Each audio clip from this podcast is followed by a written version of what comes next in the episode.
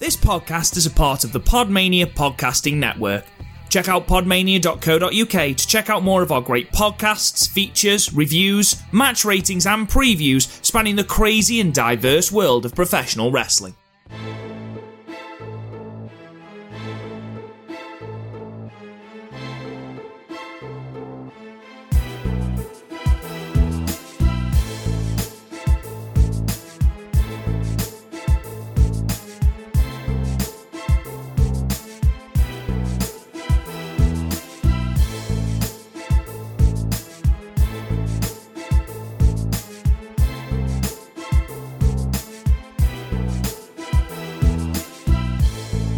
What's up, everybody, and welcome to another episode of Wrestling with Johners. This is episode 106, and today we're going to be focusing on NXT and AEW Dynamite, like we do every single week. Uh, but we've got a few added things we're going to throw into this week's episode. So we've got a special guest host who we're going to be introducing very, very soon. Uh, towards the end of the episode, we're going to be finding out what's grinding our gears and what's floating our boat about the wrestling industry, about the wrestling business at the moment, what's really kind of getting us hot under the collar about the wrestling business, and what's really kind of turning us on to the product and getting us excited about wrestling in 2020. At the back end of the episode, we're going to be answering your questions. We've got some listener questions uh, from our uh, Facebook and Twitter followers, so really can't wait to get stuck into those with my special uh, guest who I'll be introducing very, very soon. But first off, a little bit of a plug because uh, I haven't got a sponsor, so I need to sponsor my own show, and it's all about the WrestlingWithJohners.com website. Visit WrestlingWithJohners.com for daily news, daily updates, exclusive articles, as well as all of our podcast episodes, our back catalogue of all of our podcasts,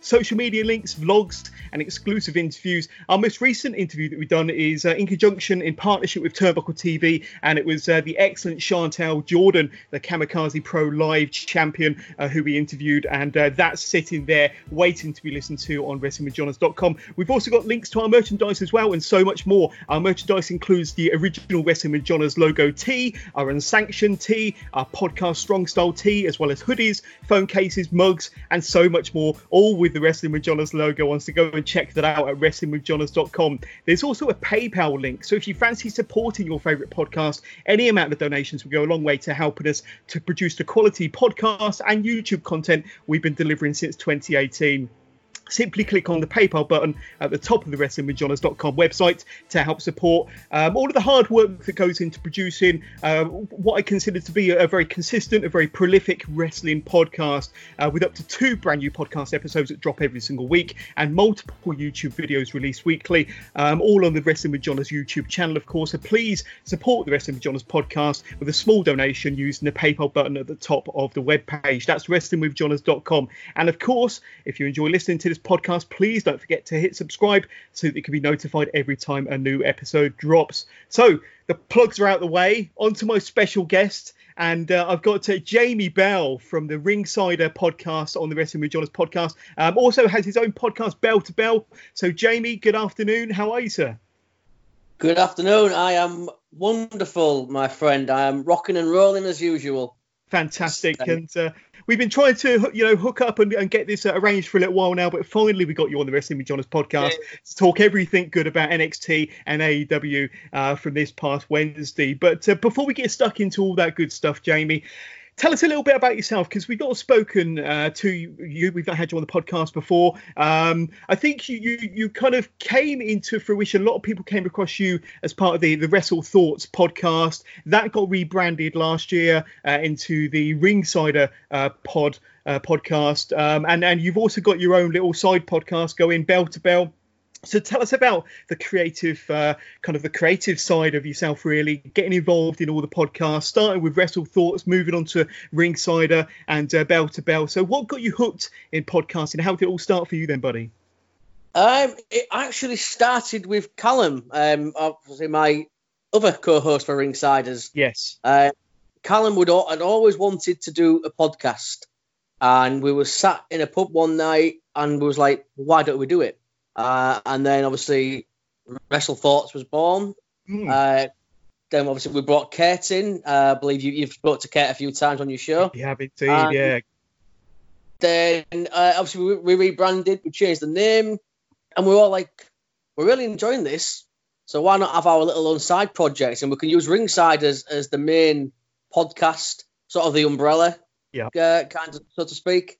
And so it just kicked off from there. I, I'll be honest with you, I am the biggest technophobe out of the three of us on the podcast. So, you know, I just turn up, I host, I talk, and Callum and uh, their credit, do the editing and everything else. I just, I just kind of turn up, get a paycheck, and go. Uh, Well, there we go. That's what podcasts are all about. As long as you can talk the talk, and uh, that's the most That's important it. thing. You know, leave the editing to somebody else if you can. Then do that. But so that's pretty cool. And you've got your own uh, podcast. You, you say we spoke off there that you've. Uh, dropped a couple of episodes of Bell to Bell already. You're going to be getting a co-host on board fairly soon. Tell us a bit more about Bell to Bell. What sort of uh, wrestling you focus on? Is there a particular era or particular genre of wrestling? Or uh, what, tell us a bit about Bell to Bell and what my listeners of the Wrestling with Johners podcast can expect if they tune into that. Bell to Bell is basically we're going old school. I am a, a huge. I mean, I've been a wrestling fan since 1987, so I'm showing my age now, and I just love everything old school, the old school feel. So I thought, why don't I do my podcast looking back at matches and rivalries and, and old pay per views from back in the old days? Um, and I did a couple of episodes, like you said, and I realised, you know, I held my hand up. I just thought I need a co-host with this. I can't do this one on my own. Yeah. And I'm going to bring in uh, a friend of our podcast, uh, Imi, who is also an old school fan, and we are going to be recording from next week. We're getting the ball rolling. We'll be recording on Tuesday, and we will be starting with uh, WrestleMania Seven, which is Imi's favorite pay per view. So I said, Ah, so we're gonna we're gonna be covering WrestleMania Seven and chatting some old school wrestling. Superb. I'll definitely be tuning into that. I love WrestleMania 7. In fact, the WrestleManias of that era, kind of the, the late 80s and early 90s, were quite special. bit of a golden era of wrestling, to be honest with you. And, and that whole period, whether it's NWA or uh, AWA, I kind of love that whole 80s, early 90s feel. Um, but uh, tell us a little bit about your, your kind of passion for wrestling nowadays and kind of what, what, what do you tend to watch or what do you kind of have to have kind of earmarked on a weekly basis? What do you have to watch on a weekly basis? And, and kind of what sort of wrestling really turns you on at the moment? Well, I, I'm going to be honest, and I'm probably going to annoy a lot of the, uh, the the Twitter army, but I like all wrestling. Believe it or not, you can watch any wrestling you want. Um, so I, I look forward to all of it. I, I must admit, at the moment, I look forward to NWA Power more than anything. That, to me, is the best wrestling show on TV at the moment. Yeah. Well, what what what what do you like in particular about NWA Power? Because I must admit, I watch it every single week as well. I absolutely love it. Um, but uh, what what is it about Power that kind of really kind of uh, gets you hooked every single week? it's it is wrestling done in its simplest form. It's not made difficult. It's it's an hour show in a studio. It's just how wrestling should be. They come out, they have a little, you know, they have the promo at the podium, they get in the ring and they wrestle. There- There's no there's no stupid segments or it's just wrestling. It's how to me it's how wrestling should be. That, that Yeah. one hour, I, I look forward every night when I come home from work uh, and I just put it on, and for that hour I'm lost. I, I just forget where I am. It's it's that good. Uh, so NWA Power is for me. It's I look forward to NWA Power more than anything at the minute on a weekly basis. Yeah, and I remember kind of when NWA Power was uh, only a few weeks in, you guys had a one of your tweets featured in the uh, opening segment of one of the episodes. Do you remember that? We did, yes, and I'm going to blow smoke up my ass now because that was my tweet. The technical, I heard it was. the I heard it was. yeah, the technophobe sent the tweet out, and it actually, uh, uh, yes, but no, it was fantastic. I didn't even realize. I think Kurt or Callum put it in the group chat, and I was like, "Whoa, that's my tweet." I was like, "This is incredible." And it was an honor because all three of us are huge NWA fans, um, and to have that aired at the beginning of the show was just uh, surreal, uh, and it, it really made our day. It was it was wonderful. Yeah. Well, I mean, you've been involved in quite a few kind of big moments. Um, I mean, you you and the other ringsider guys, you kind of broke when Adam Page uh, attacked Pac at uh, WrestleGate. Was it last May in Nottingham? Uh, was, you, was you there? I know that Kurt was certainly there, but uh, that was quite a big moment for you guys, and uh, your video went viral. Yeah, we were all there. We were uh, we were all front row, and actually that match where Adam came out, I'd gone to stand at the back because I'm my backside had gone numb, so I went to stand up with another one of our friends who was there. I left. Obviously, Kurt and Callum stayed front row, and I, I've never, I'm, it, I've never heard anything like it. And this was held in like a, just like a gymnasium, like a leisure centre yeah. gymnasium, and the crowd. That that's another thing I love about pro wrestling is when it's a, a legitimate reaction. When you know I'll, the element of surprise is missing for me a lot in wrestling today, and that day was just fantastic. I was stood with the the owner of WrestleGate, Gary Ward, and he just, he just turned around to me with a big smirk on his face and two sweeted me, and I was like, yes, this this is wow. I've been to so many wrestling shows. I've you know we've travelled to Chicago for All In, yeah, but I've never had goosebumps like I did that day when uh, he came out, and the crowd just went incredible. And props to Kurt. That was Kurt's video. It went viral. I think we were even mentioned in Forbes magazine. That's how yeah. far it went. Um, so yeah, it was it was incredible, and that's why I love wrestling. Moments like that. Totally, yeah, and that that's kind of the best bits about being a wrestling fan, isn't it? Just kind of those surprise moments, whether you're there in person, watching it on the TV screen, those surprise moments when, when they can keep a secret and, and run a storyline and an angle really, really well. That's when it's golden. That's that's the that's the moments you kind of treasure as a wrestling fan. But uh, we we spoke a little bit about NWA just a moment ago being your favourite uh, go-to wrestling show every single Tuesday. Now you and the uh, I think it was yourself and Callum had the, the pleasure and the honour of speaking to NWA Power announcer Joe Galli uh, on your most recent episode of, of Ringside. Th- that must have been a hell of a, a get for you. Um, I know that you've, you've had some interviews on on uh, Wrestle Thoughts and Ringside. I know Kurt's done one or two on uh, Kurt's angles, but uh, tell us about getting Joe Galli and uh, how that experience all went down then. Yeah, it was uh, it was fantastic. One of our our friends sent us a message saying, "Oh, um, Joe Galli's open for interviews. You should drop him a message." So I, I literally, I was like, "Why not? The worst thing he can do is say no." So I, I sent him a tweet because his, his direct messages are open. I sent him a direct message, and within about an hour, he replied saying, "Absolutely." And we had to reschedule a couple of times, but we finally got there. And last Saturday, yes, me and Callum uh, interviewed Joe Galli, and it was possibly one of the best interviews we've done. Uh, he is an absolute gentleman, and it was a, a, pleasure to interview him. And we hopefully will have him back at some time in the future as well. Um, but yeah, absolute wonderful guy. Um, I'm not going to give anything away, but I am in the process of uh, talking to another member of the NWA roster uh, about coming on the show, but I won't uh, give that one away just yet. That's superb. And I'll tell you what, as soon as we get wind of it, we'll kind of help to uh, spread the word on Wrestling with John on social pages. But uh, um, let, us just talk a little bit about um, uh, about AWA then. Uh, sorry, AWA. We're talking 80s again. So let's talk about AEW then, uh, Jamie, because um, yeah. it, it was another cracking episode. We're only uh, at the time of recording, when when uh, this went down on Wednesday, we're ten days removed from AEW, AEW Revolution. It's taking place next Saturday. Uh, are you looking forward to Revolution? Are you going to be catching that? You're you going to be watching it as a fan? Are you going to be staying up and watching the pay per view uh, somewhere, uh, maybe in a pub somewhere, Jamie? Uh, I will be watching it. I will probably watch it from my uh, my sofa because luckily it's a Saturday night, I believe, so I don't it work on the Sunday.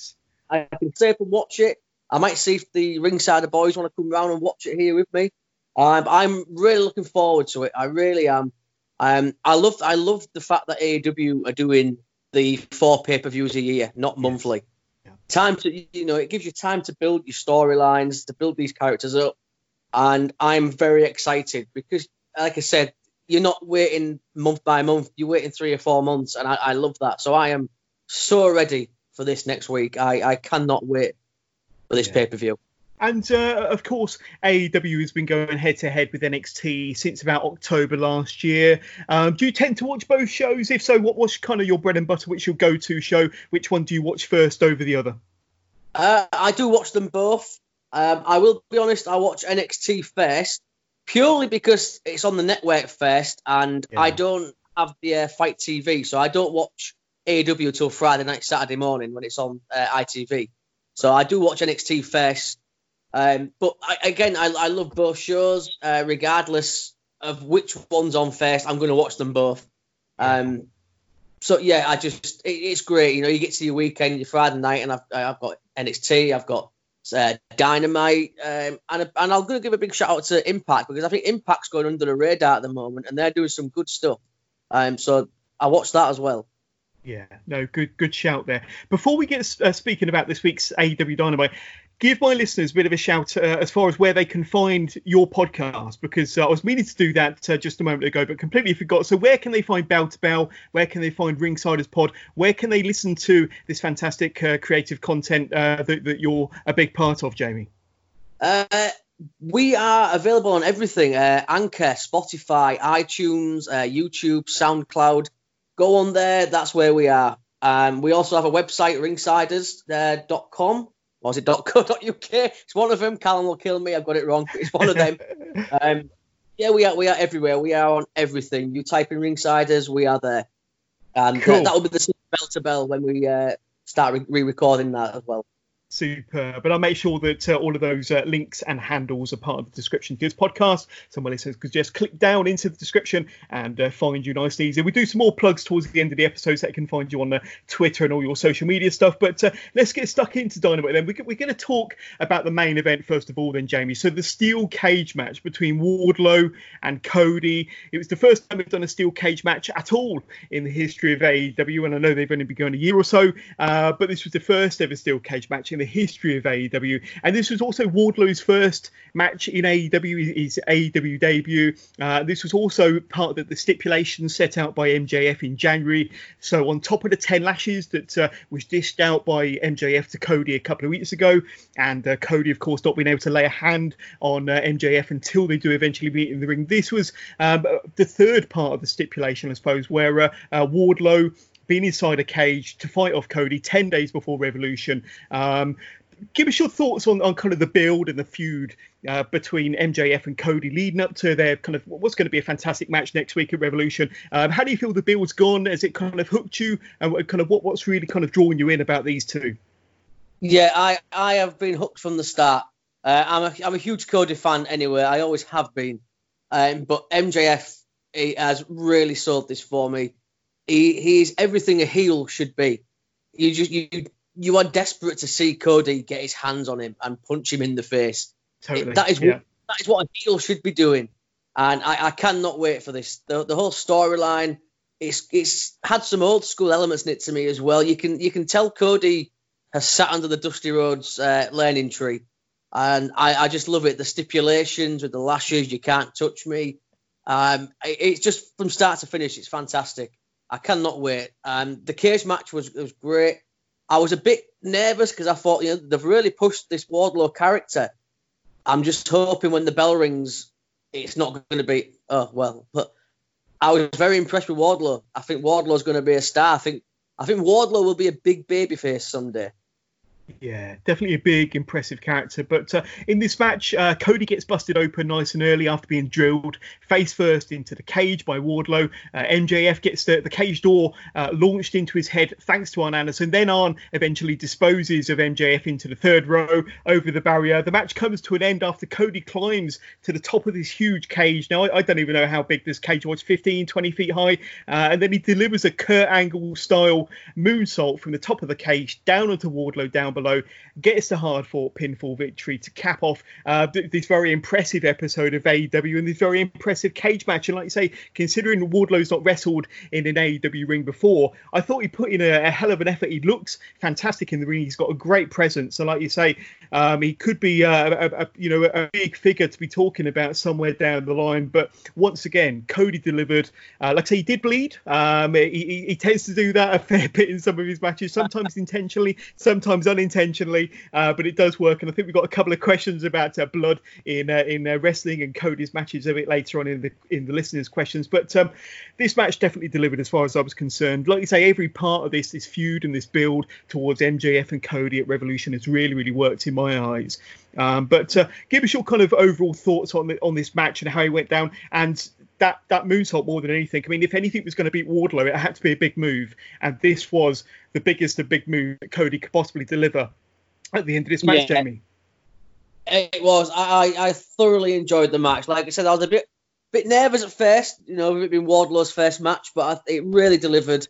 Um, I, I, loved every aspect of it. You know, the the blood, the the moonsault. The, um, it was just incredible. It really was. I, I, think it was the perfect last stipulation to build up for Cody MJF. Totally. And what I like as well, I, I look for the little things as well. Like obviously at the end of the match, MJF's laid out on the uh, the the rampway. Cody's looking at him, and it's just the little expressions on MJF's face where it's like, "Uh oh, it's my turn next." It's just little, little things like that that sometimes go unnoticed and forgot, and it was just done perfectly. It, it was done absolutely perfectly, start to finish. I, I could watch that again. In fact, I may watch it again because I've got it on my planner still. That's how much I enjoyed it.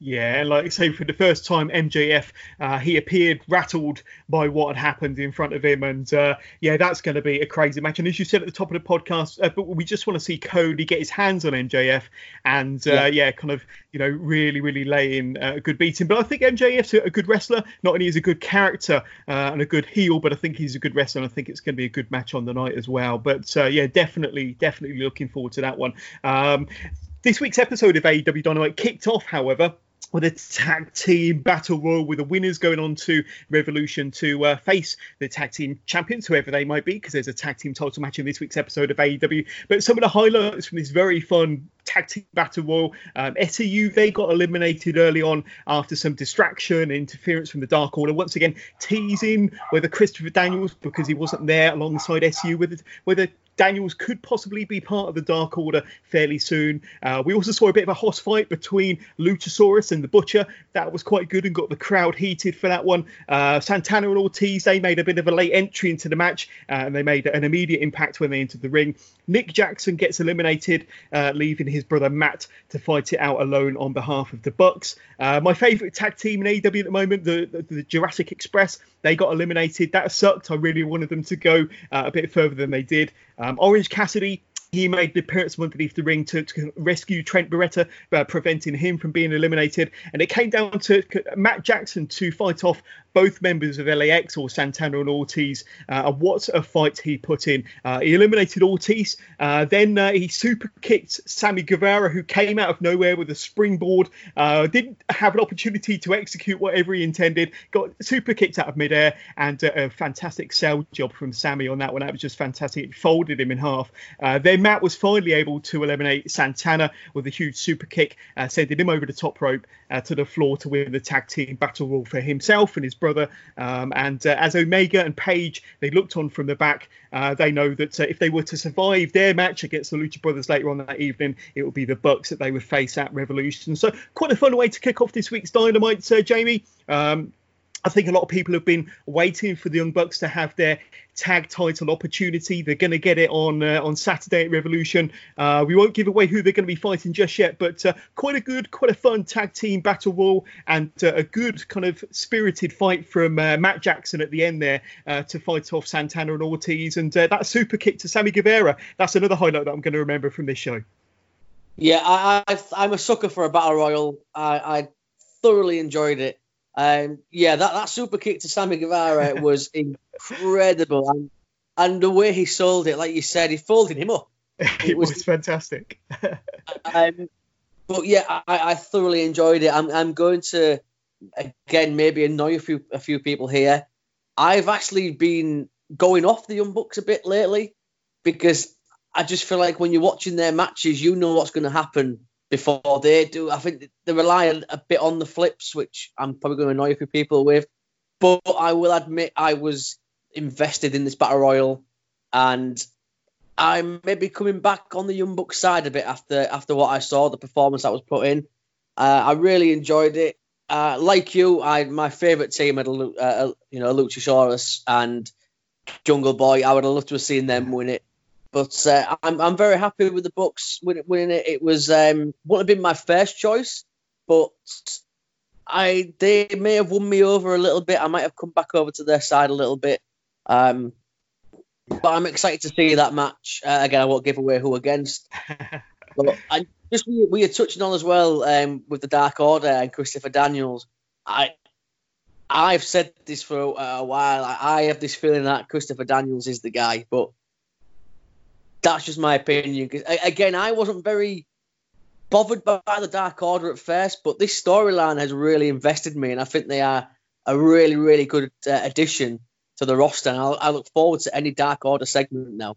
I'm really excited to see where this goes.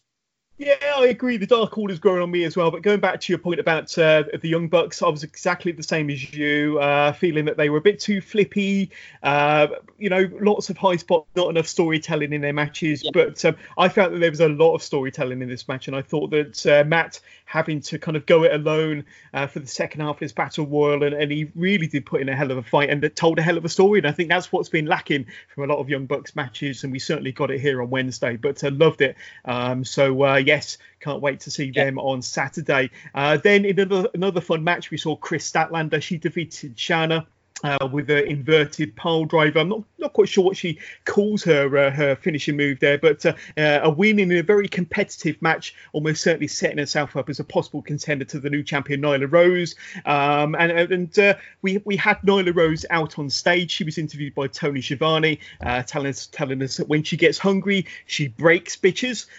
she also we also get an appearance from Kris Statlander and Big Swole out on the stage to send out their challenge to the new champion. So I said on last week's episode of the Wrestling with Johners podcast, Jamie, that now that Nyla Rose is the champion, she seems to have added a lot more freshness to the division, uh, a lot more kind of uh, excitement to the division. Kind of, I, I, wasn't very invested in Riho as a champion as much, as you know, as I think she's a fantastic wrestler. She she wasn't really there. She wasn't a fighting champion, but um, Nyla Rose, I think she's kind of shaken things up a little bit. It's nice to have a heel champion. And uh, I mean, my question to you is, you know, you've got a, a few possible contenders to Nyla, Rose's, uh, Nyla Rose's championship. Uh, I don't think a match has been announced for Revolution yet, but you've got Big Swole throwing a hat into the ring, Kris Statlander doing the same. And then uh, during the women's match, you had uh, Britt Baker on commentary. So you've got a few possible contenders there to Nyla Rose's crown. Uh, what's your thoughts on kind of Nyla Rose and what could potentially go down on Saturday night? I'm a I'm a huge Nyla Rose fan, and Same. I think it was a, a, great move putting the, the title on her. Um, not a knock on Riho, like you said. I think Riho's a fantastic talent, but it just wasn't doing anything for me. Uh, Nyla Rose, you've got the big heel champion. You can chase after her now. Uh, Kris Statlander, I think the sky's the limit for that girl. I think she's going to be a megastar in AW. Um, I would like to see her eventually get to the top I've got a funny feeling that we might uh, see a, a, number one contender match with Big Swole and Kris Statlander. But then again, you mentioned Britt Baker. Where does she come in? Do we have a triple threat number one contender? It's uh, it's exciting because we've got so many possibilities. So I, it's it could go anywhere. I, I personally would love to see Kris Statlander because I think she is incredible. She is the best female for me, the best female they have on their roster. Yeah, and that that would be two kind of quite fresh young talents going up against one another at Revolution. But I said on last week's podcast, I love Kris Statlander and Nyla Rose to face off against one another. But but like I say, there could potentially be a number one contenders match on this coming Wednesday's Dynamite, so that will be very interesting. Um, but yeah, they, have definitely done what, what was needed for the women's division and shaking it up a little bit by uh, putting the belt on a new champion. I think Nyla Rose is doing a great job so far. But uh, um, then we had another match. Uh, Jon Moxley, he seems to be on, on AEW uh, every single week, going up against Jeff Cobb. Now, um, we saw Le Champion, Chris Jericho, along with Sammy Guevara and Big Hurt. Uh, they, they take front row seats. They're kind of waving their tickets in everybody's faces so they that everybody knows that they belong there. Um, but uh, Moxley was selling his uh, injured ribs from the beatdown that he received on behalf of uh, Jeff Cobb and the Inner Circle last week, of course. In one spot, we see Cobb throw Moxley into the front row, allowing Jericho a cheap shot with the AEW belt. Uh, the end of the match came following a, a huge superplex from Jeff Cobb on Moxley, but it was Moxley Moxley that was kind of thinking on his feet. He hooked Je- Jeff Cobb's legs, turning it into a pinning combination for the one, two, three, and a win for the new number one contender, uh, Jon Moxley. So Jericho and the Inner Circle, they they crashed the ring, they attacked Moxley. Uh, we had uh, Dustin Rhodes come down. We had Darby Allin come down to make the save with Jericho and uh, the Inner Circle fleeing the ring. And to me, you know, AEW Revolution can't come soon enough. Know we spoke about Revolution or quite a bit already in this uh, kind of AEW rundown.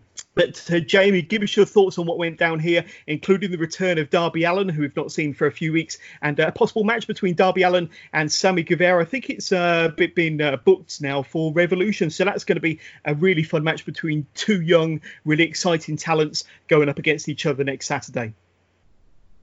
Yeah, I, I again thoroughly enjoyed it. I'll be really honest with you. I, have never been a huge Jeff Cobb fan. Um, I've never, I've just never quite got got it.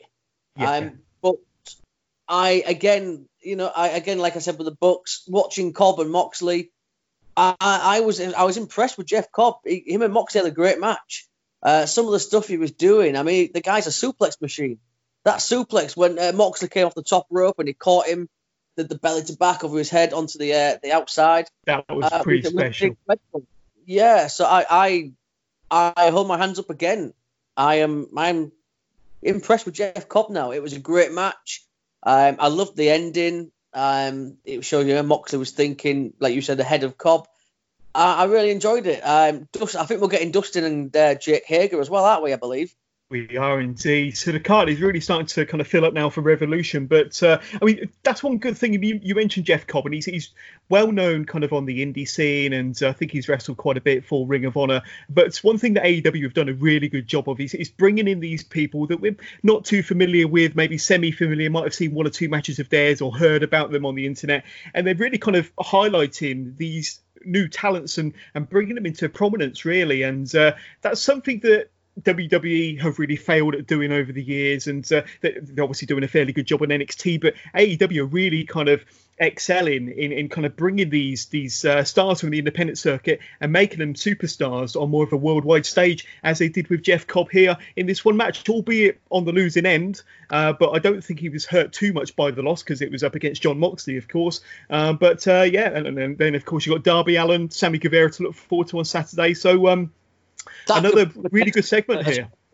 Yeah, I think that could be a show stealer, Darby really? Allin and Sammy Guevara. I really do. I'm, I'm so excited for that match. Uh, again, Darby Allin was a guy I wasn't very familiar with till AEW, uh, but I'm so invested in that kid. I, I think he's fantastic. Uh, Sammy Guevara, we know, can go.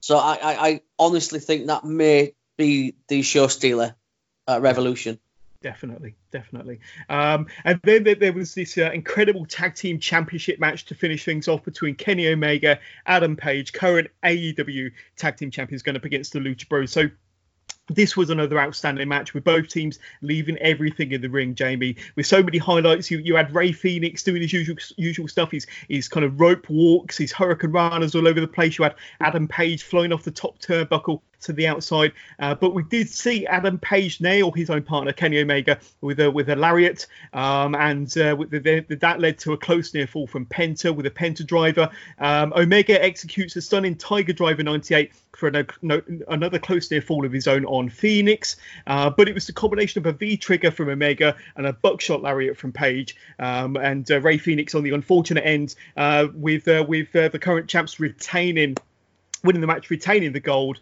and uh, going on to Revolution to uh, take on the Bucks for the tag team championships on the line. So in my opinion, this was was this was a pay per view level match. This was pay per view level action, uh, super hot action from both teams. They completely tore it up.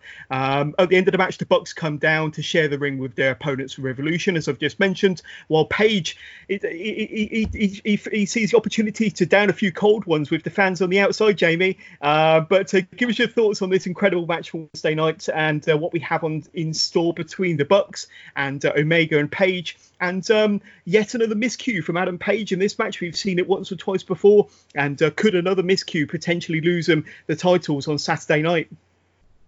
Well, this is again great match, and I've I've always said as well that with uh, and, and Pentagon, I've I've never fully been a fan of them as a team. I do prefer them as singles, but whenever they are together, you can't argue at the matches that they put on. And again with this, uh, four world class guys putting on a show.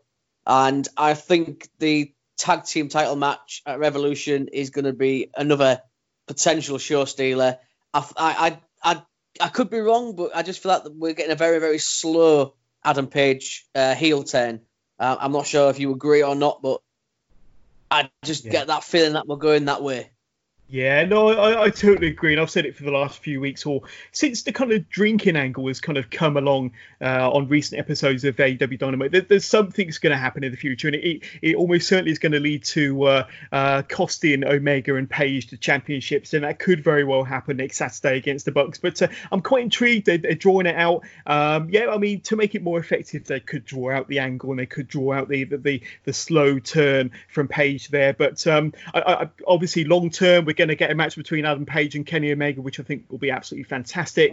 Uh, that could be at uh, Double or Nothing 2 in May. Um, but um, yeah, between now and then, uh, you know, that they keep pulling out the wins, though. They keep retaining, they keep managing to do it as a team. So it makes you wonder whether they, they just need to do it one more time on Saturday night against the Young Bucks. But that's going to be another really fascinating match for sure. Um, but um, looking ahead to next Wednesday, the go home show to AEW Revolution. You got you got another cr- couple of cracking segments to look forward to. You've got that 30 minute Iron Man match between Pac and Kenny Omega. You can't help but think that there could be some shenanigans there, possibly with Adam Page coming down uh, after having a beer or two. You never know what could uh, happen there, but that's going to be in itself from from a wrestling standpoint, that should be a tremendous match between Kenny Omega and Pac, and they've had a bit of a, an ongoing rivalry, uh, an ongoing feud now for quite a while. And then, of course, you've got the the World Championship weigh-in um, between Chris Jericho and Jon Moxley uh, just a few days ahead of their big world title encounter at Revolution on Saturday night. So a few things to look forward to next Wednesday: uh, the Iron Man match and the weigh-in. Uh, what what's kind of what are you looking forward to the most, then, Jamie, from next Wednesday? Oh, the Iron Man match. Uh, I think sure. that's yeah, that's going to be incredible. And like you said as well, um, obviously with Page and Pac have had this rivalry. Wouldn't it be funny if Page somehow inadvertently helped Pac get the win? It's just there's so much can happen. At that, as soon as I saw it advertised on this week's Dynamite, I was like, wow, I can't wait for that because you know people going about Omega, but my God, Pac can go as well. Pac is a, for me is a very underrated performer, oh, and totally. that is going to be one hell of a match. I can't wait for.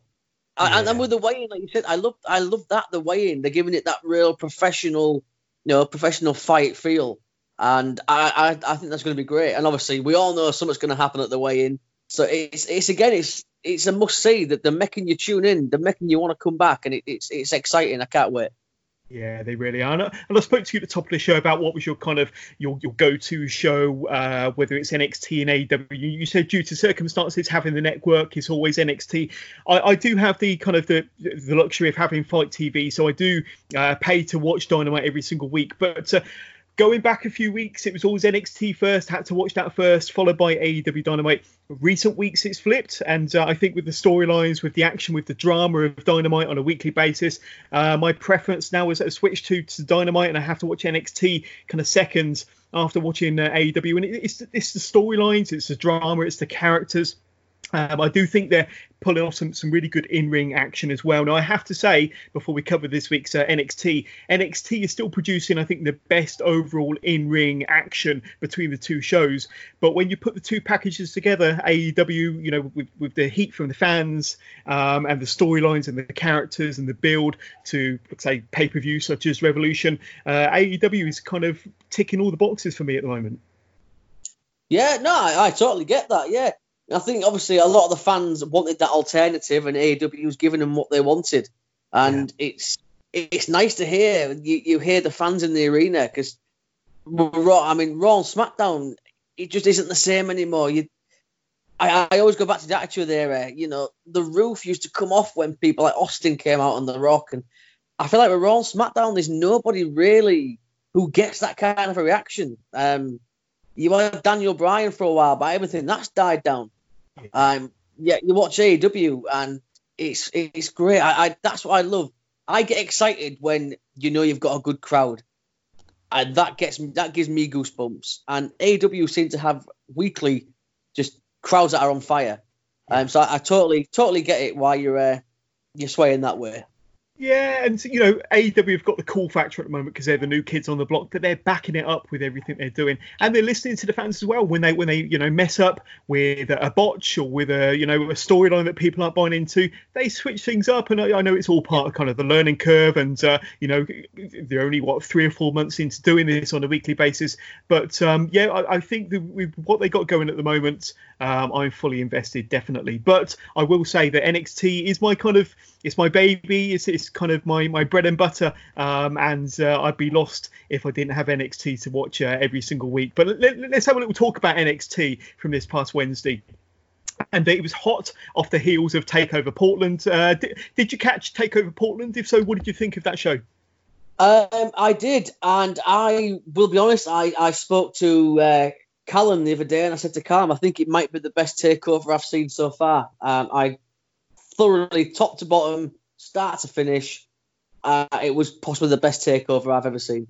Yeah, yeah, and I'm, I'm kind of getting those vibes as well from people uh, out there um, on Twitter and Facebook, and I thoroughly enjoyed it as well. My only criticism, I, I thought the main event went a little bit too long, um, but uh, otherwise, I thought it was a stellar show, a really stellar show. But uh, this week's show kicked off with a, an in-ring promo from the Undisputed Era with uh, Adam Cole telling the fans that uh, everyone wanted to step into the ring with NXT with the NXT champion, uh, but they will learn the hard way um, as, as, to why he's the champion. Just then, Roddy Strong he grabs the microphone, but he's soon interrupted by the voice of the Velveteen Dream to to get further inside the mind of Roddy Strong ahead of their match um, on this week's show. So um, that's going to be the main event segment of NXT this week. The first match on this week's AEW uh, NXT was uh, for the Cruiserweight Championship, of course. Lio Rush going up against Jordan Devlin. So this was a really action-packed match uh, between these two excellent cruiserweights. Uh, Rush nearly had the match won following a, an avalanche Spanish fly and a, sl- a, slingshot cutter,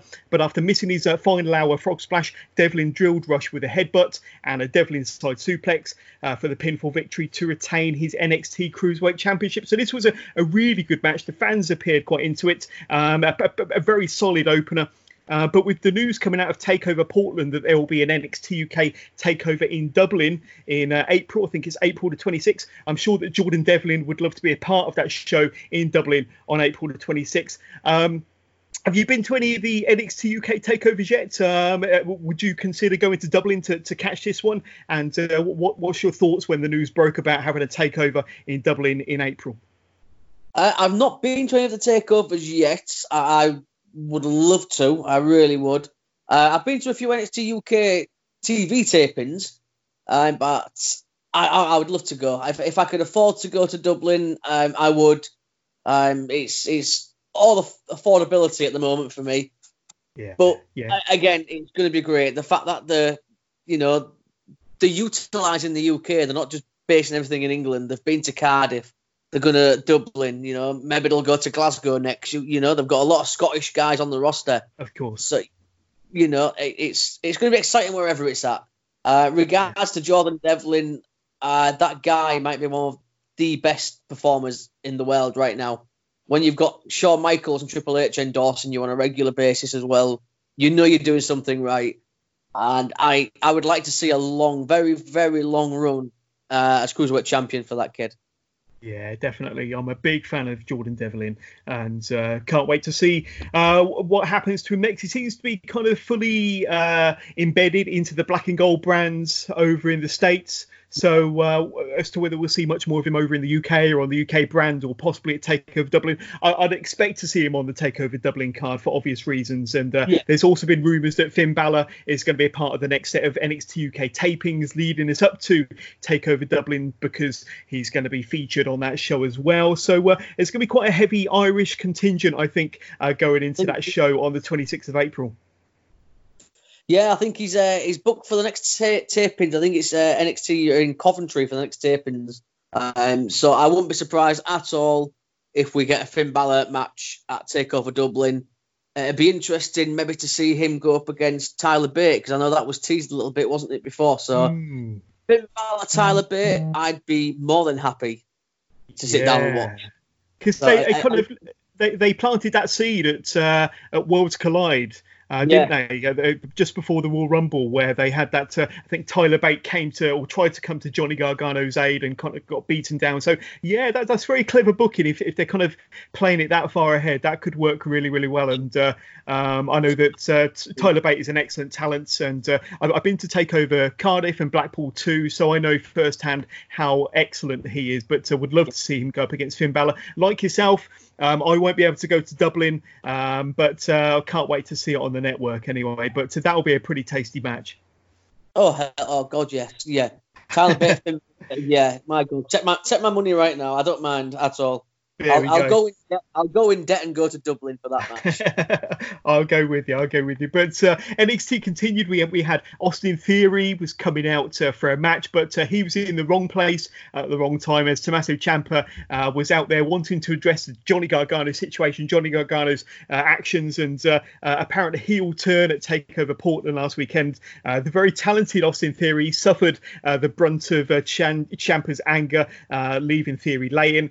this it was also announced later on in the show that Austin Theory will go one on one in a match with Tommaso Ciampa on next week's NXT. But uh, this leads us nicely to uh, the, the, first of our listener questions, uh, then, Jamie. It's actually from Rob, who uh, is uh, kind of part of the, the Bob Culture podcast. Uh, you may follow Bob Culture on Twitter. But Rob asks um, uh, thoughts on Gargano's apparent heel turn. Uh, no real explanation as of yet, and possible Bianca being used um, in the Mania match uh, against uh, Charlotte and Rhea Ripley. So focus on the first part of Rob's question there. Uh, Gargano's apparent heel turn, no, no real explanation at the moment. Uh, what's your kind of thoughts on what went down at Takeover Portland last week? And does it look like we're going to be getting a match between Ciampa and Gargano, which was the match we should have got over WrestleMania weekend last year, but we're going to be getting it this year instead? Yeah, I I was I was very shocked but I really enjoyed it, and it was it's nice the fact that they've they've turned the roles almost, and yeah. with Gargano now playing the heel because Ciampa's come back and is is super super over. Um, I, I I love it. I personally I loved it. I think it's a, a fantastic idea. You know, John is your your quintessential good guy. So I'm I'm very intrigued for the, the promos that are going to be coming up with, with Johnny as a heel.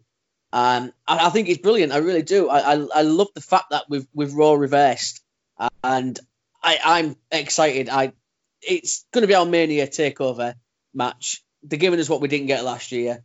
Raw's reversed.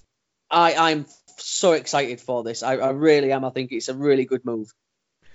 Yeah, and hopefully uh, we'll, we'll, see a bit more of Johnny Gargano in the lead up to that match. But um, I know they tested the waters last year with Gargano kind of going tweener, uh, a little bit uh, shades of grey with Johnny Gargano. That didn't yeah. really work, and then he kind of turned back fa- babyface. But I, I, think they're going to go full blown heel. They need to really to make this work and to have that kind of blow off match we didn't have last year. Um, but uh, I'm fully invested in Tommaso Ciampa as a babyface, and uh, I know that Gargano he can deliver whether he's a face or whether he's a heel feel. I think more importantly is, is kind of talking in the ring um, when the bell rings. Kind of uh, is is what he's best at. But um, yeah, I think they're going to deliver over Mania weekend most definitely. I think oh, it's going to be the match to watch, but uh, really, really looking forward to that one. And I'm looking forward to the build as well. I mean, these two are great storytellers. I think they're going to kind of tell a, a really great story and build the angle and kind of get us more invested week on week, get us more heated um, all the way up until the 4th of April. So that's going to be pretty awesome. Um, this episode of NXT, Jamie, it's quite um, Brits heavy, wasn't it? I mean, you had uh, obviously the, the, grizzled young veterans. They defeated Raul Mendoza and Joaquin uh, Wilde. Uh, you also had Pete Dunne and uh, Matt Riddle. They, uh, they, they wrestled a match. Um, I think they they faced Oney Lorcan and Danny Burch, didn't they? So we're quite a Brit heavy show this week. It was, yeah. It's a testament to the British wrestling scene. Uh, we we are stacked with talent over here, and it is a testament to those guys that you know they deserve to be getting that platform. Uh, yeah. Pete Dunne's over there full time now. I wouldn't be surprised if the Grizzled Young veterans end up over there full time. And incredibly deserving of it. And again, it's a testament to the British wrestling scene at the moment. Yeah, totally. And, and as I said on our Takeover Portland review with uh, with Mags from the Badlands pod, uh, you know, just thinking ahead to Takeover Tampa over WrestleMania weekend, I'd love to see the Bros Broserweights defend on that show. Um, I mentioned on the review show for Takeover Portland that I'd like to see him defend against the Time Splitters. I think that would be a tremendous match over WrestleMania weekend, the Bros Broserweights versus the Time Splitters. But then kind of thinking one step further, there's other really good teams out there on NXT at the moment that you'd love to involve in a match like that. So maybe, you know, just a bit of fantasy booking here between me, you, Jamie, you know, a fatal four way ladder match. You could have the Broserweights versus the Undisputed Era versus the Grizzled Young Veterans versus the Time Splitters. And what an amazing four team ladder match that would be. Uh, you know, that, that would certainly be a WrestleMania weekend caliber match involving the four best teams in the division um, at TakeOver Tampa. But uh, any thoughts on where? the Broserweights kind of might go. Any potential uh, matches that you would like to see at Takeover Tampa in April? Um, I again, I, I wouldn't mind seeing a rematch with um, Undisputed Era. Um, yeah. I would love to see the Grizzled Young Veterans get a go, but I've got a f- funny feeling that we're going to see them go at it with the Forgotten Sons first. Um, who again um, are a, a, a, team I, I love. I think they're very underrated, the Forgotten Sons.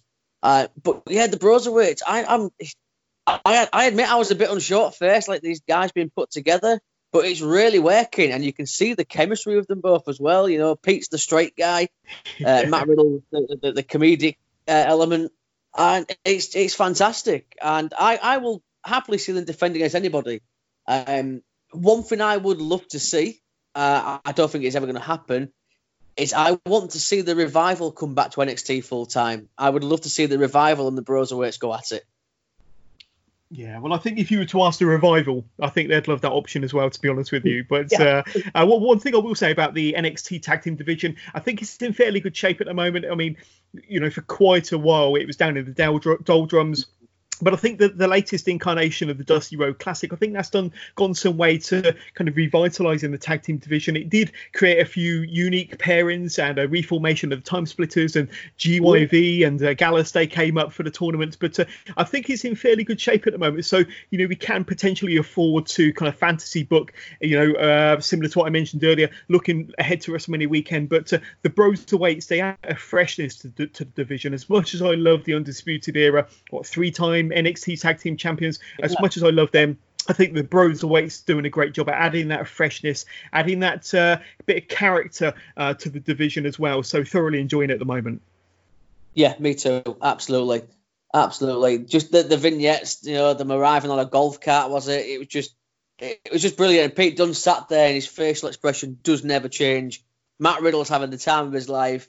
I'm like, yeah, this is really working. I'm actually really enjoying this, and that's that's wrestling. I'm enjoying it. So it's I'm with you, man. I'm, I'm sold on this. Yeah, and I'm just waiting for uh, Pete Dunne to kind of break character and uh, laugh on screen at what's going on. I don't know how he manages to keep a straight face all that time, but uh, it's got to happen. And uh, the moment it does, it's, it's kind of similar to the whole uh, Kane and Daniel Bryan thing in a way, isn't it? It's, yes.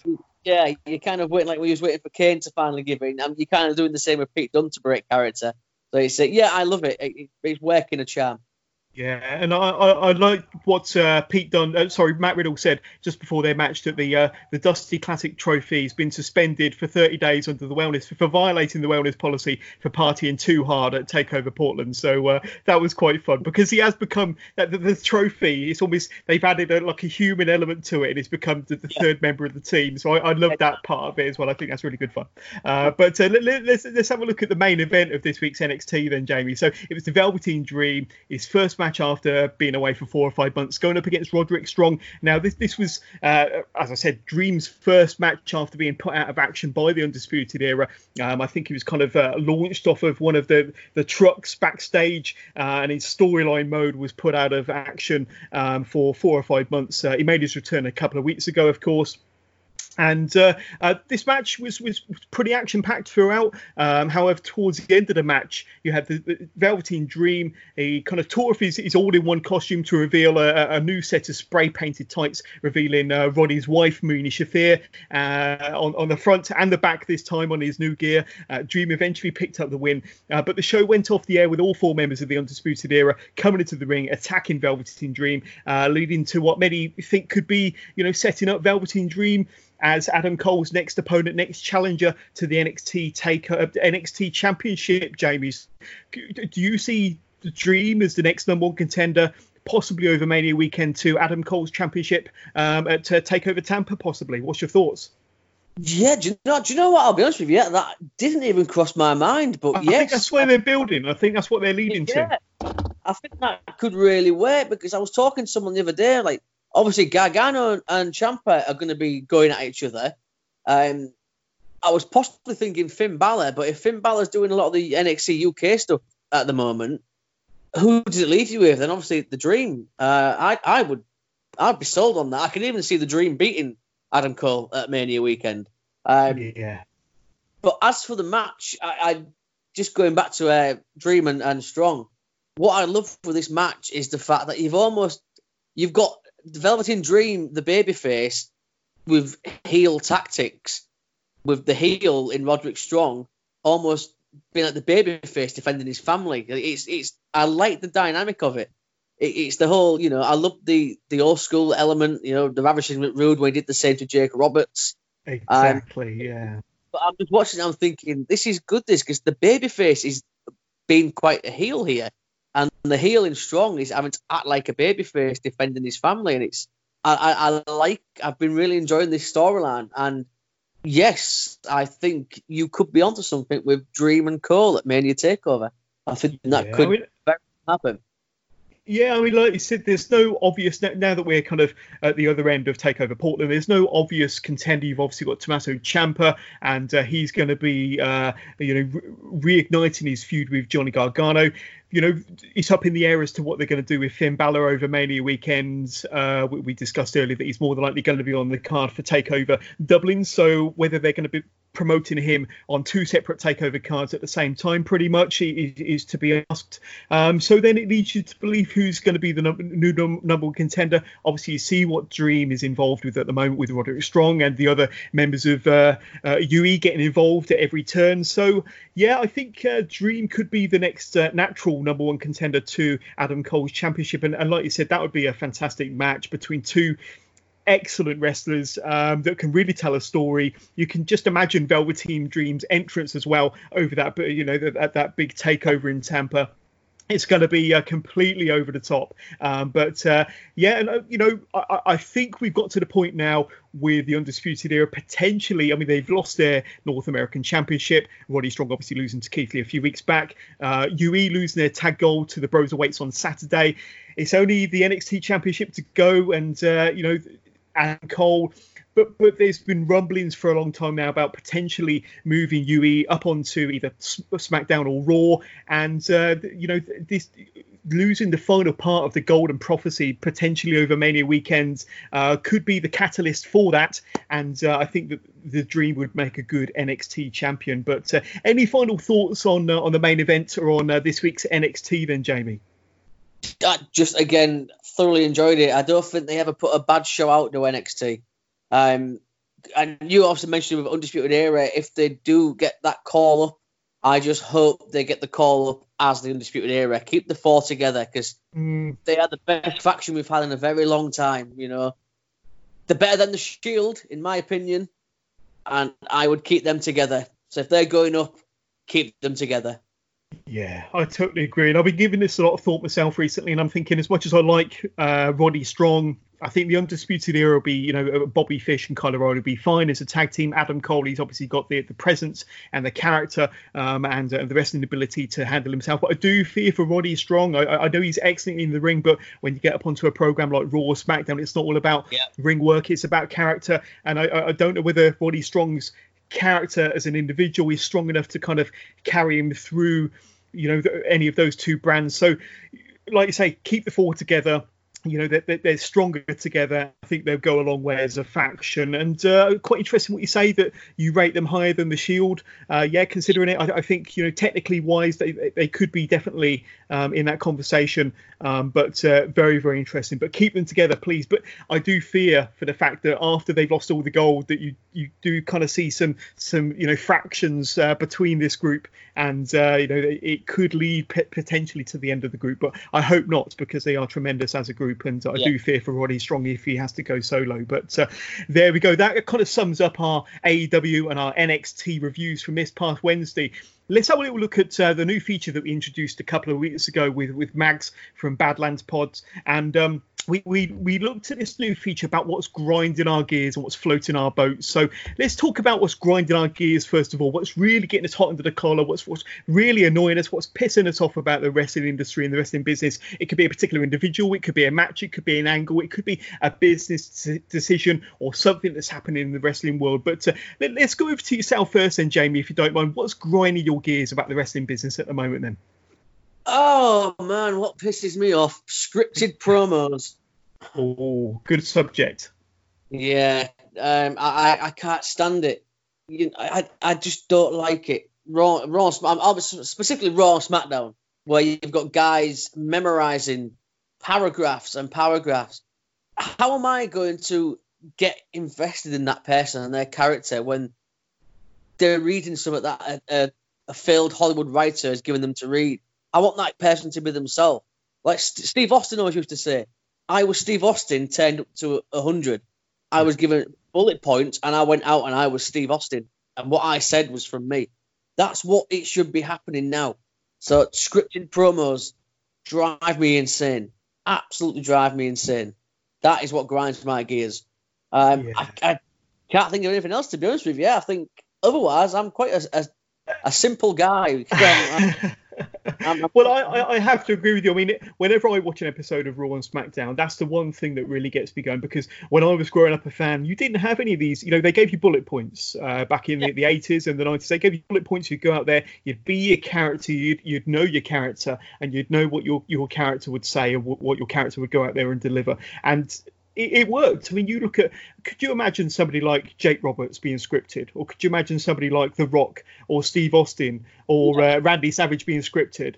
Um, I mean, you know, God knows the Ultimate Warrior probably needed to be scripted because he was he just went off on a tangent. Uh, but uh, there were a few that probably could have done with a, a Hollywood writer writing for them. But um, it, it, it, was so much more natural and you bought into the characters when it was unscripted and uh, it made you more invested in them as performers as well as characters and made you more invested in their matches and the product as a whole um, but it's kind of got to a point now where all the wrestlers sound the same because they're pretty much being written uh, and being vetted by the same group of people backstage. But, but one glimmer of hope, though, Jamie, uh, and this will give you a little bit of hope. And I did hear um, on Jerry Lawler's recent podcast, uh, I, I, he mentioned that now that you've got Paul Heyman in charge of Raw and uh, Vince McMahon has kind of taken more of a backseat because he's focusing on the XFL, that Paul Heyman has allowed a little bit more free reign into what's being said during these promo segments uh, because that's what he prefers and he knows that's kind of the right thing. So I know it's kind of wholly noticeable yet on Monday Night Raw, um, but uh, that's something that uh, Jerry Lawler has certainly put out there about the way that Paul Heyman is uh, kind of helping his talent uh, on uh, on Monday Night Raws every single Monday. So that's a bit of a glimmer of hope there for your for your kind of point you've raised during your grinding of your gears. But any thoughts towards that? I, I'm totally on board with that. Paul Heyman is a genius, and if you've got a guy like Paul Heyman giving you bullet points, you can't go wrong. I mean, if you want to learn how to cut a promo, just watch Paul Heyman. You know, it's totally he's the perfect he's the perfect guy to give you tips on how to cut a promo. Uh, you know, give them the bullet points. Go out there and do this. Yeah, I'm I'm totally on board, and I hope that is something that we are going to see. I really, really do. Yeah. Well, I'll tell you what's grinding my gears this week, then, Jamie. And it's news that kind of broke, I think, last night on SmackDown. There's been rumblings for the last few weeks, but it's the Bella twins going into the WWE Hall of Fame. Oh my God, please save us. So, both former Divas champions, of course, but they're probably more famous for their lack of ability in the ring and for being reality stars uh, who both got into relationships with top tier WWE talents. Um, the Bellas going into the Hall of Fame is kind of on the same level as a Koko B. Ware or a Hillbilly Jim, in my opinion opinion. Um, it's kind of that level of induction, in my opinion. And I'm struggling to figure out what major contribution they've had to the business apart from possibly promoting WWE on their reality shows, of course. Uh, the Bellas were part of an era where divas were considered a bit of a dirty word, and uh, you'll probably you know get whoever is inducting them on the night at the Hall of Fame and tell the audience that they were pioneers of the women's division. Um, you know, the women's division we know today. No, they weren't. They, they, couldn't execute basic moves without injuring themselves or without injuring their opponents. And in my opinion, they should be deleted from the history books due to their crimes to the wrestling industry as a whole and not be celebrated in the WWE Hall of Fame. So, uh, your thoughts on my on my kind of topic this week: the Bella Twins going into the Hall of Fame? Yeah, I, am I'm, I'm kind of on board with you to be honest. Um, I don't have anything personal against them, but I do not think for a second that they are Hall of Fame worthy. When when you look at the Hall of Fame and there's people like Luna Vachon who is not in there yet, you know Victoria, Molly Holly, and the Bella Twins are going in before them. I'm yeah. sorry, I just I'm not buying into that at all. The Hall of that it's just it's it's a publicity stunt I, I don't. Whoever decided on the Bellas, I'm lost for words, mate. I can't even. I'm, I'm, I'm with you completely with you. I'm sorry. Like you've got Luna Vachon who's not in there yet, and Molly Holly, yeah. a Victoria. You know, why are these girls in there? It's it's a it's baffling, baffling, man. I just last year with Torrie Wilson was bad enough, but now the Bellas, I'm I'm sorry, just yeah. yeah. I'm not. I'm not with this one at all. I, I really. Yeah. And again, nothing, nothing personal against them, but they're not Hall of Fame worthy. Absolutely not. No. I mean, on the plus side, I mean, you look at the people that have also been announced. Um, NWO, which I think is a deserving inclusion into the Hall of Fame. Batista, of course, and then there's rumblings that uh, Jushin Thunder Liger and the British Bulldog Davey Boy Smith are also going to be inducted. So I'll be happy with those four, maybe you know one yeah. or two other credible uh, names thrown well, in there. But uh, the, the Bella Twins, I think that's going to be my toilet break to the Hall of Fame this year. I have also heard uh, there's rumblings of JBL going in this year as well. Okay, yeah, yeah. Which I'm okay with that definitely. Yeah, and uh, if they can throw in a, a, Bam Bam Bigelow or a Vader, uh, then. I'll be uh, doubly happy. I think those two are a long overdue entry into the Hall of Fame. But uh, there we go. So let, us kind of flip the tide, so to speak. Let's have a look at uh, what's floating your boat. So, so Jamie, what, what's kind of really turning you on? What's kind of making you excited for the wrestling product? What's floating your boat at the moment about the wrestling industry as a whole? Then. Well, I think we touched on it earlier on in the show. Um, three simple letters NWA. That that is what is that is just the best thing in the world for me at the moment is the NWA. If if people aren't watching it, I highly recommend they do. It's an hour of wrestling. Our wrestling show should be done, um, and it's just a joy to watch. I get lost in the moment for an hour. It's just a wonderful, wonderful show. It's produced perfectly. It's got the right guys. Um, and it just I as daft as it sounds, obviously wrestling's one of them things that it's always been there for me because I again like a lot of people I've I've suffered with anxiety and depression over the years, and wrestling's that one constant for me. And at the minute, it, the NWA power is it's really affirmed my love for the the world of professional wrestling. Yeah, that's a fantastic topic and uh, very well put. And uh, another subject that we kind of alluded to and touched on earlier on during our AEW review. But uh, what's floating my boat this week are the super hot crowds at AEW Dynamite. Uh, you know they've been hot since day one, uh, despite pictures of half-empty arenas. Uh, you wouldn't know it due to their infectious enthusiasm and noise that they generate on a weekly basis. When you compare the AEW crowd at Dynamite to NXT at Full Sail. It, really is night and day. As much as I love um, NXT. Um, I've gone on record as saying that I think NXT um, in Full Sail every single week is hurting their overall product, and they need to get on the road and they need to perform in front of a fresh um, set of eyes on a regular basis. When you compare that to you know AEW uh, when you when you kind of flick in between the channels, say as a casual viewer, and you kind of flick in between NXT and AEW, and you come across the Full Sail crowd, and you flick over to Dynamite, you've got the, the Dynamite crowd there that are really loud, really into it, really enthusiastic. Um, you know, it, it, really does kind of send out a clear message that the the atmosphere of AEW and the, the product is potentially bigger and better. Um, and uh, you know, if I was a casual viewer, I'd know that I'd stick on AEW purely because of the fans. You know, they get involved in the matches they dress up, they have fun. You know, they get involved in the entrances as well. So, I mean, with Jericho's entrance singing Judas, uh, they're really, really loud and over the top when Cody comes out, when Jon Moxley comes out, that's always electric. And uh, as much as I love NXT and always have done, I'm starting to get fed up with kind of the smart fans at Full Sail sitting on their hands during fantastic matches and trying to get themselves over with their own funny chants um, that uh, were maybe funny a few years ago, but not so much nowadays. But uh, what's floating my boat at the moment, Jamie, are the crowd in AEW. Yeah, and I, I couldn't agree with you more. Uh, like I said, I, get goosebumps from a good crowd when there's an atmosphere. Um, me, Callum, and Kurt were lucky enough to go to All In in Chicago, and I I literally had goosebumps before I'd even got to my seat. The electricity in the in the arena, the the crowd, you know, it was a it was a Chicago crowd as well, but that that crowd made it. It was like you felt like you was a part of something. Um, I'm totally with you, man. It, it's all about a good crowd. A good crowd makes a good show. Yeah. Yeah, and uh, a few interesting topics uh, we discussed there in uh, what, what's grinding my gears and what's floating my boat. We'll have the more of the same next week, so make sure that you check that out. So the final part of this week's wrestling with Jonathan and Jamie, we're going to answer a few listener questions. So thinking back to this week's uh, AEW, we spoke about it earlier on in our Dynamite recap. There, there was some criticism online from some fans of uh, Cody Rhodes saying that um, um, he only has a good match when there's uh, when there's blood involved or when there's potentially a gimmick uh, involved in his match. And this leads us very nicely to the, the first set of questions. Now, in fact, we've got two questions that are very similar. Um, Ashley Clements asks, uh, "What's uh, our opinion of uh, of blood being used in wrestling nowadays, and uh, do certain matches need it?" And then Kieran Reed goes on to ask um, our thoughts on Cody uh, taking you know major spills, the, the, lashes from a couple of weeks ago and bleeding.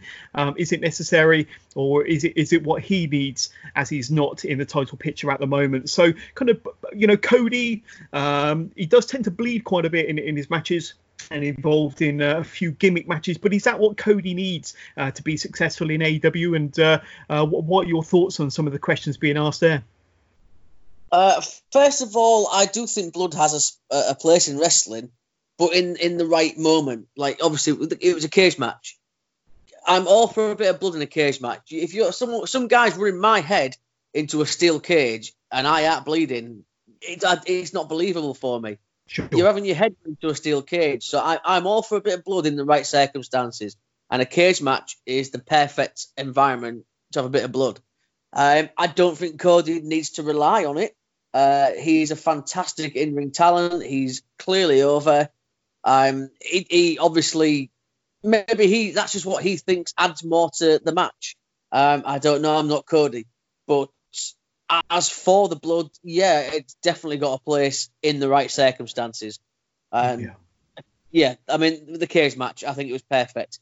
If someone's running my head into into steel, I'm going to bleed. So it's so it's believable. Yeah, yeah, totally agree, and, and I, am with the you know the same uh, mindset as yourself. I think that blood has a place in wrestling still. Um, obviously, we don't see it so much in uh, WWE or, or, NXT, but certainly AEW, and it does help to add to that drama. I mean, if you think back to when Cody took on his brother Dustin Rhodes at Double or Nothing last May, and Dustin he bled like a stuffed pig pig basically you know he bled all over the place but that added to the drama that added to you know the, the, tension of the match the reality of the match and it worked for that match. And i think that if it's used under the right circumstances and not every single show. Um, I think if it's used sparingly under the right circumstances for the right type of match, and you know for a, a big blow-off match to a feud potentially, then I think it has its place.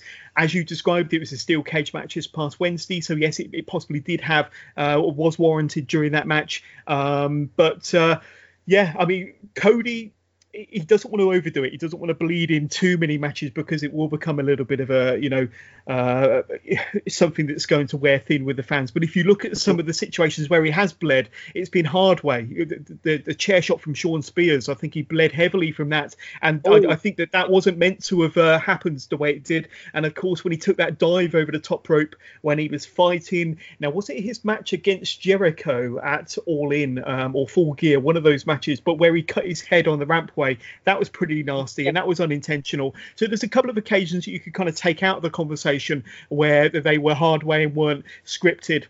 to, to happen that way. Um, but uh, yes, I, I, kind of understand what they're saying on social media and what you know Ashley's getting across there, um, or, or, Kieran's getting across there with the fact that Cody taking a lot of punishment and bleeding in quite a few of his matches, um, and is it a way to get himself over because he's not in in the title picture at the moment? But um, like I say, a couple of them occasions could be taken out of the conversation because of how they happened. But uh, any final thoughts on this one?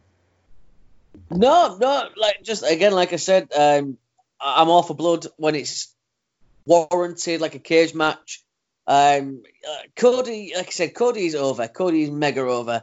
He doesn't need to rely on things like that. Um, again, with the with the lashes, I thought the lashes was a nice touch. To be honest, he's he's that desperate to get his hands on MJF. He would go to that extreme length. You know, it, it fit in for me perfectly. Um, yeah. So yeah, I'm on, I'm on board for a bit of blood. Uh, you know, the lashes when it's warranted. Uh, and as for Cody, yeah, the, the guy's a star. He doesn't need to rely on that.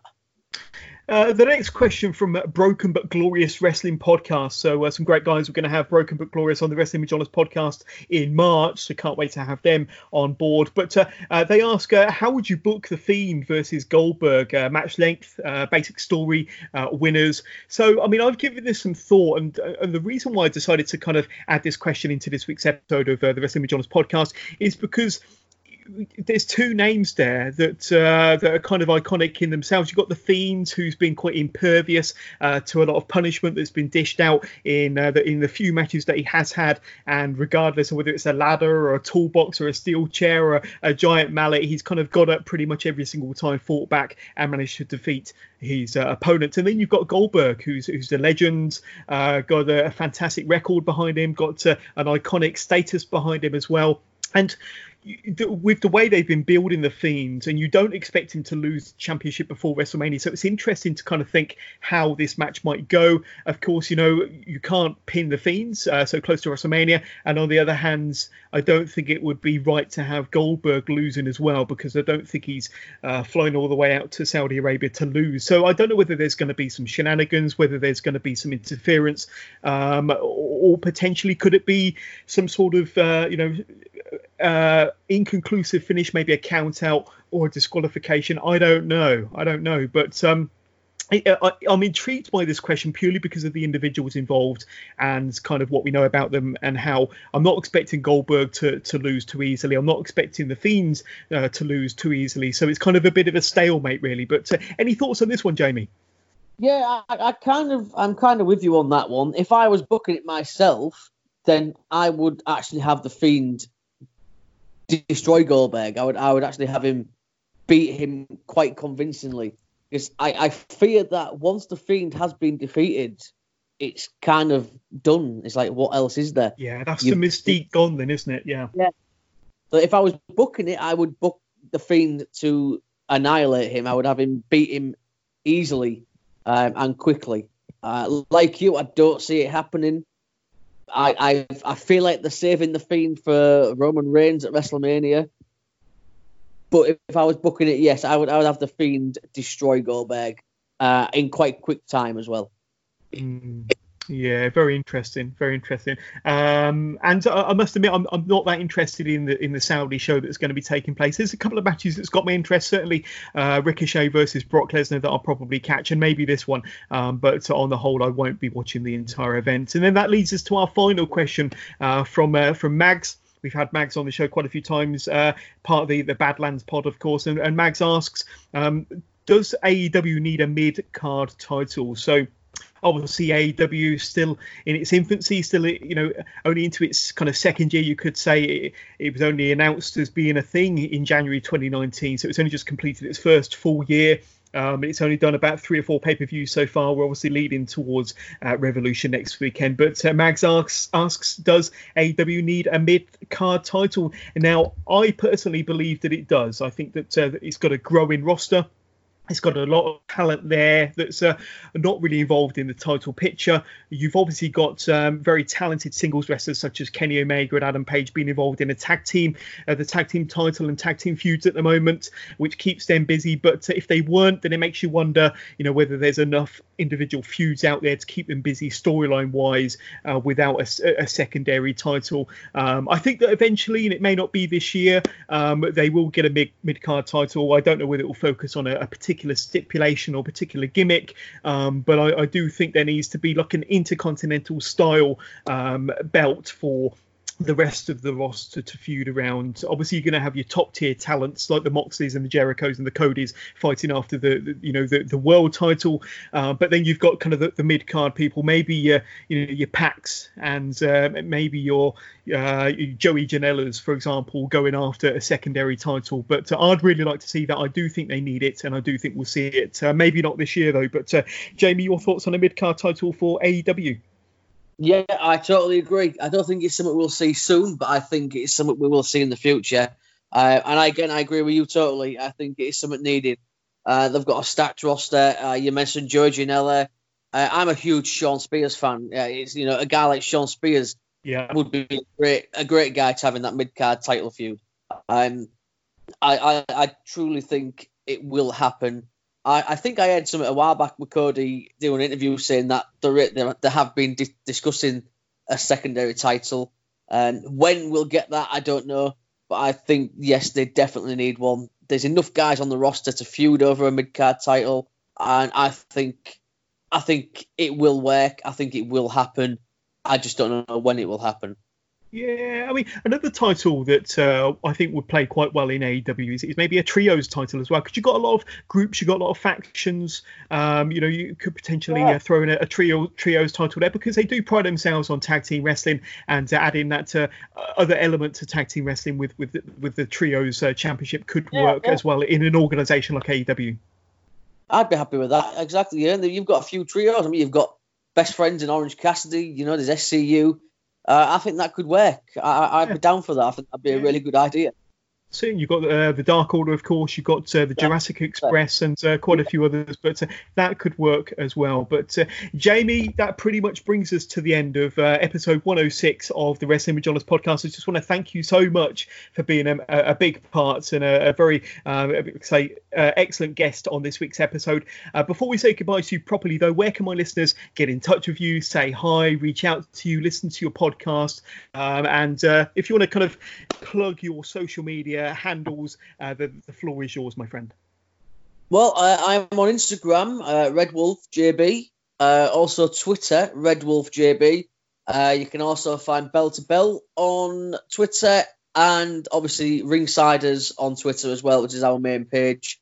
Um, that's me. I'm, I'm not much of a social media guy otherwise, but that's where you'll find me. Awesome, awesome. And I'll make sure that I'll put as many of those uh, handles in the description to this podcast. I can just click down into the description and uh, find you nice and easily. But uh, Jamie, thank you very much. And I'd love to get you back on the Wrestling with Johners podcast somewhere down the line, my friend. Uh, you've been an excellent guest and thank you. Thank you very much, mate. Anytime. Thank you.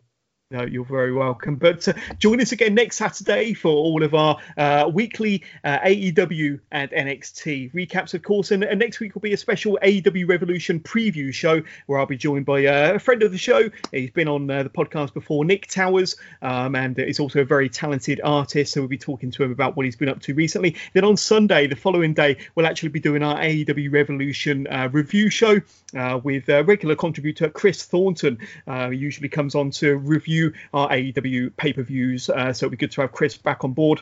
Uh, so it'll be another couple of can't miss episodes of the Wrestling with Johners podcast. So uh, please keep it tuned to the Wrestling with Johners podcast for all of your weekly AEW NXT updates, uh, regular WWE and AEW pay per view reviews, um, exclusive interviews, and so much more. And please don't forget to spread the word. Tell your friends and tell your family, and don't forget to subscribe to the podcast uh, so you don't miss out on a single episode. Thanks again to Jamie for coming on the Wrestling with Johners podcast. Thank you to everybody that's listening, and uh, take care. Have a great week. Catch up with you all again soon.